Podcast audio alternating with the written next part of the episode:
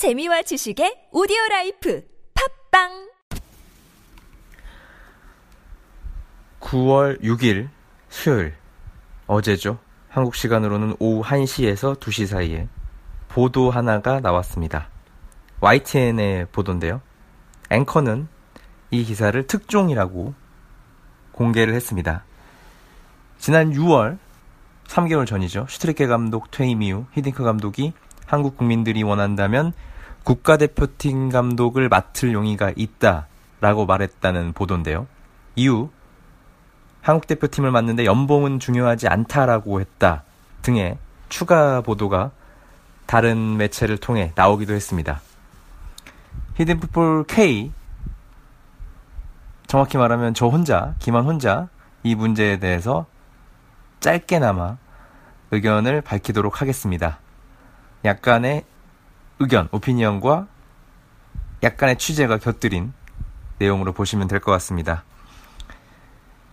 이 사안에 대해서는 조금 진행 사항을 지켜본 다음에 필요성이 있다면 다음 주 히든풋볼 K에서 조금 자세히 다뤄보는 걸로 하겠습니다. 상황이 추가적인 상황이 없다면 넘어갈 수도 있습니다. 일단 저는 조금 놀랐습니다. 처음에는 최초 보도를 보고 뭐 이러다가 말겠지라는 생각을 했습니다. 아, 그 이유가 있습니다. 저도 나름대로. 일단 최초 보도 내용을 자세히 들여다보겠습니다. 어, 일단 지난 6월 3개월 전이죠. 슈트리케 감독 경질 이후 시점에 히딩크 감독이 이런 말을 했다. 이런 말을 어, 한게 확인이 된 게 아니라 어떤 사람에 의해서 내가 들었다. 이런 말을 하더라. 근데 난 측근이다. 충분히 뭐 히딩크 감독 입장에서는 말할 수 있는 시기와 내용이었다고 생각이 됩니다. 왜냐하면 슈틸리케 감독 이후에 뭐 대안에 대해서 이렇다 저렇다 말이 많았던 상황이고 어 그때 당시에는 정확한 어떤 청사진이 나오지 않았고 굉장히 급박한 상황으로 보였기 때문에 할 수 있습니다. 그런데요. 지금 9월 초 3개월이 지났습니다. 새로운 감독 신태용 감독이 와서 두 경기를 만족스럽지 못하지만 어쨌든 어, 무실점으로 월드컵 본선 진출을 이뤄냈습니다. 음, 개인적인 의견이지만 슈트리케가 남았다면 본선행은 실패했을 확률이 조금 높아지겠죠. 그런 의미에서 보면 그래도 다행이다라고 볼 수 있습니다. 그리고 본선 진출 이후 비판 여론도 물론 있었지만 협회는 남은 월드컵까지 기간 동안 여러 가지를 보완해서 전폭적인 지지를 하겠다고 밝혔습니다. 3개월이 지나고 월드컵 본선이 확정되고 히딩크 감독이 아닌 히딩크 재단의 사무총장 노재호 씨가 어, 한 매체 뭐 한두 매체를 통해서 처음에는 한 매체를 인터뷰를 했고 다음엔 인터뷰가 계속 나왔죠. 계속 밝히고 있습니다. 현재도. 과연 이 의견이 3개월이 지난 현재 유효하며 히딩크 감독의 동의가 있는 발언일까요? 3개월 전 입장과 어제 우즈벡전에서 비기고 본선행을 확정한 그 시점까지 히딩크 감독의 생각은 똑같았을까요? 최종 확인을 거치고 언론을 통해서 어, 이 내용을 밝힌 걸까요? 저는 이 부분에서 강력하게 어, 의구심이 듭니다. 다시 말해 슈칠케 경질 이후에 나온 발언을 언론에 통해서 이제야 알린 건 분명히 의도가 있다라고 생각이 되고요. 이거는 제 합리적인 의심입니다.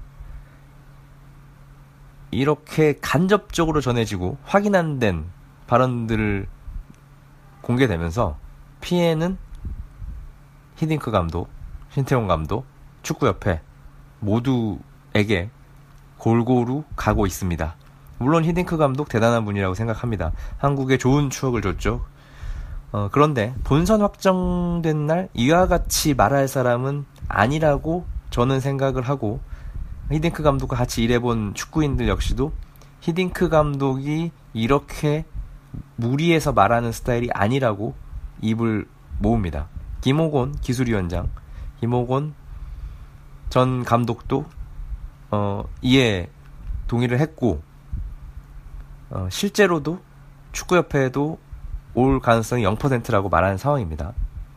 어, 김호훈 감독을 이제 우즈벡 공항에서 만났는데 이 감독 선임 권한을 가지고 있는 본인도 전혀 한 번도 듣지 못한 내용인데 왜 이게 히딩크 감독도 아니라 히딩크 감독의 옆에 있는 한국 사람으로에게 나왔냐라고 굉장히 불쾌함을 표했습니다. 우리는 이 히딩크 재단의 사무총장 말 한마디에 너무 과한 반응, 놀아나고 있는 거 아닐까요? 저는 지금 이 시점에서 히딩크 감독이 다시 직접 본인 입으로 한국을 맡고 싶다고 말하더라도 이거에 대해서 지지할 생각은 전혀 없습니다. 신태용 감독이 마지막에 대표팀을 맡아 힘든 경기였지만 어쨌든 본선에 나갔으니까 무조건 러시아에 가야 된다 이런 입장도 아닙니다 저는 무조건이란 건 없죠 뭐 본선 올려놓고 감독이 바뀔 수도 있으니까요 그런 경우도 우리가 봐왔고 그동안 축구계에서 하지만 일단 감독 선임에 대한 권한을 가지고 있는 협회는 그럴 생각이 없고 히딩크와의 접촉도 없고 전혀 사실 무근이며 어떤 사람도 국가대표 감독 자리에 내가 하고 싶으니까 해, 하게 해줘, 비켜줘라고 말할 수 있는 사람은 없습니다.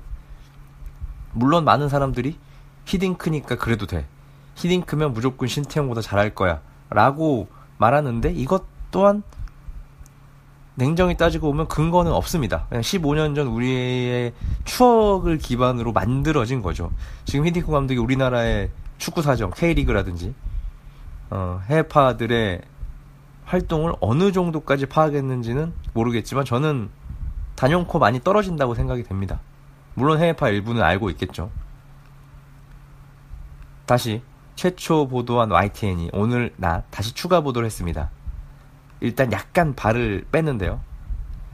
아마 히딩크가 오지 못할 것 같다. 연봉도 못 맞춰준다. 뭐 히딩크 감독이 한국에 오려는 거는 이런 이런 이유였다 원래는. 정확히 말하면 이유였다도 아니고 이유였을 것이다. 추측에 가까운 자기네 의견에 가까운 내용이었고요. 어, 이 마지막 문장은 참 저 개인적으로는 굉장히 안 맞습니다. 그대로 읽겠습니다. 지난 탄핵 정국을 통해 보수와 진보로 나눠져 있는 광장이 다시 축구를 통해 하나가 될 수 있는 그래서 통합의 대한민국을 다시 볼 수 있지 않을까 하는 기대를 갖게 됩니다. 네? 한 세 번 읽어봤습니다.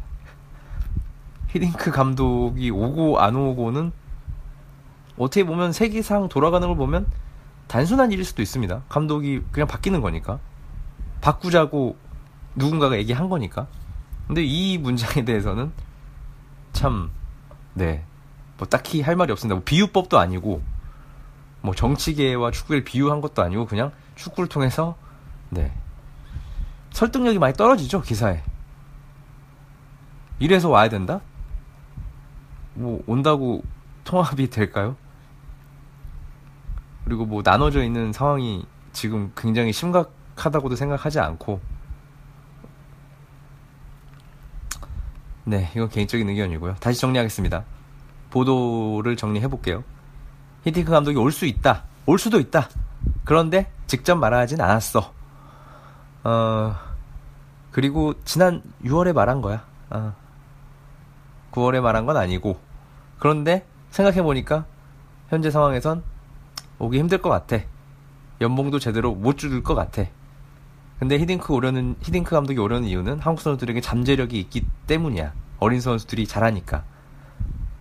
그리고 오늘 보니까 히딩크 감독을 모셔오자는 청원도 있던데 그리고 오면 2002년처럼 태극기가 광화문에 퍼지지 않을까? 그래서 진보와 보수로 나눠져 있는 우리나라가 하나가 되지 않을까? 그러니까 이 보도의 두 차례 보도의 flow입니다. 뭐 납득이 되시나요? 저는 잘 안 되는데요. 기승전 네, 뭐 그런 유행어처럼 가장 중요한 건 히딩크 감독이 직접 한 말에 대해서는 언급이 없습니다. 직접 말한 것도 밝혀지지 않았고요. 이거는 직접 당사자에게 듣지 못했으니까 취재가 제대로 됐고 팩트라고 말하기 힘든 거죠. 설사 진짜 그렇게 말했다고 하더라도 본인의 기사 안에서 이미 6월에 예, 그런 얘기를 했다라고 밝혔기 때문에 시의성이라든지 상황에 대해서 전혀 모르는 거죠. 물론 이제 그걸 이제 YTN이니까 보고 들으시고 또 혹시 읽으시는 분들은 6월에 나온 보도라는 거에 대해서 그냥 쓱 넘어갈 수도 있다고 생각이 됩니다. 기사에 대해서는 여기까지 하겠습니다. 마지막입니다. 이건 노재호 사무총장의 단독 발언이라고 생각이 됩니다. 히딩크 감독이 지난 6월에 저런 이야기 했을 거라고 생각이 돼요. 했을 거예요. 그리고 이렇게 감독의 공백이 생길 때마다 긍정적으로 어, 떤 얘기를 했다라는 얘기도 제가 종종 들어왔습니다. 근데 어제 우즈벡전 끝나자마자 이런 말을 또 했을까요? 음, 잘 모르겠는데요. 한국 대표팀 부진한 건 맞습니다. 그런데 이런 식으로 개인의 무언가를 위해 감독도 아닌 감독 옆에 있는 분이 언론과 얘기를 통해서 이디크 감독의 얘기를 간접적으로 접, 얘기하는 건 어, 굉장히 불쾌합니다. 어. 제가 불쾌하다는 건 아니고요. 협회와 신태용 감독 그리고 히딩크 감독도 불쾌할 수가 있을 것 같습니다. 그리고 최종 예선을 뛴 선수들에게도 굉장히 불쾌감을 줄 수 있는 그냥 한 사람의 의견인데 마치 히딩크 감독의 오피니언처럼 밝혀진 거잖아요. 어, 이 노재호 사무총장의 의견은 여전히 국민들이 히딩크를 원하는데 한국 감독 해도 되는 거 아니야? 이런 입장으로 알려져 있습니다. 기자들하고도 계속 추가적으로 통화를 하는 것 같고요. 히딩크 재단에 대한 어떤 의구심, 뭐 히딩크 재단 때문에 언론 플레이 하는 거 아니냐, 어떤 사업성을 위해서 이런 얘기가 생겨나자, 뭐, 뭐 어떤 사람에게는 나 사무총장직 그만둘 거야 이런 얘기도 했다고 합니다. 근데 뭐 그런 건 그만두든지 말든지 사실 크게 관심은 없고요. 무엇이 진실이든 이 보도 안에 그리고 이 상황 안에 히딩크 감독은 없다는 걸 어, 주목을 해야 될 것 같습니다. 히딩크 감독이 답이 될 수도 있고 아닐 수도 있습니다. 그런데 신태용 감독이 답이 될 수도 있고 아닐 수도 있습니다. 결과는 아무도 모르는 거죠. 그런데 우리가 아는 건 이거죠. 정상적인 과정 없이는 정상적인 결과가 나올 수 없다. 우리가 많이 봐왔습니다. 한국 축구는 이미 감독 선임에 있어서 수차례 비정상적인 길을 걸어왔습니다. 그리고 그 끝은 어땠는지 여러분 그리고 저희 모두 다 잘 알고 있습니다. 이상입니다. 좋은 밤 보내시고 저와 박종윤 이주원은 다음 주 히든풋볼 K 본편으로 돌아오도록 하겠습니다. 스바 시바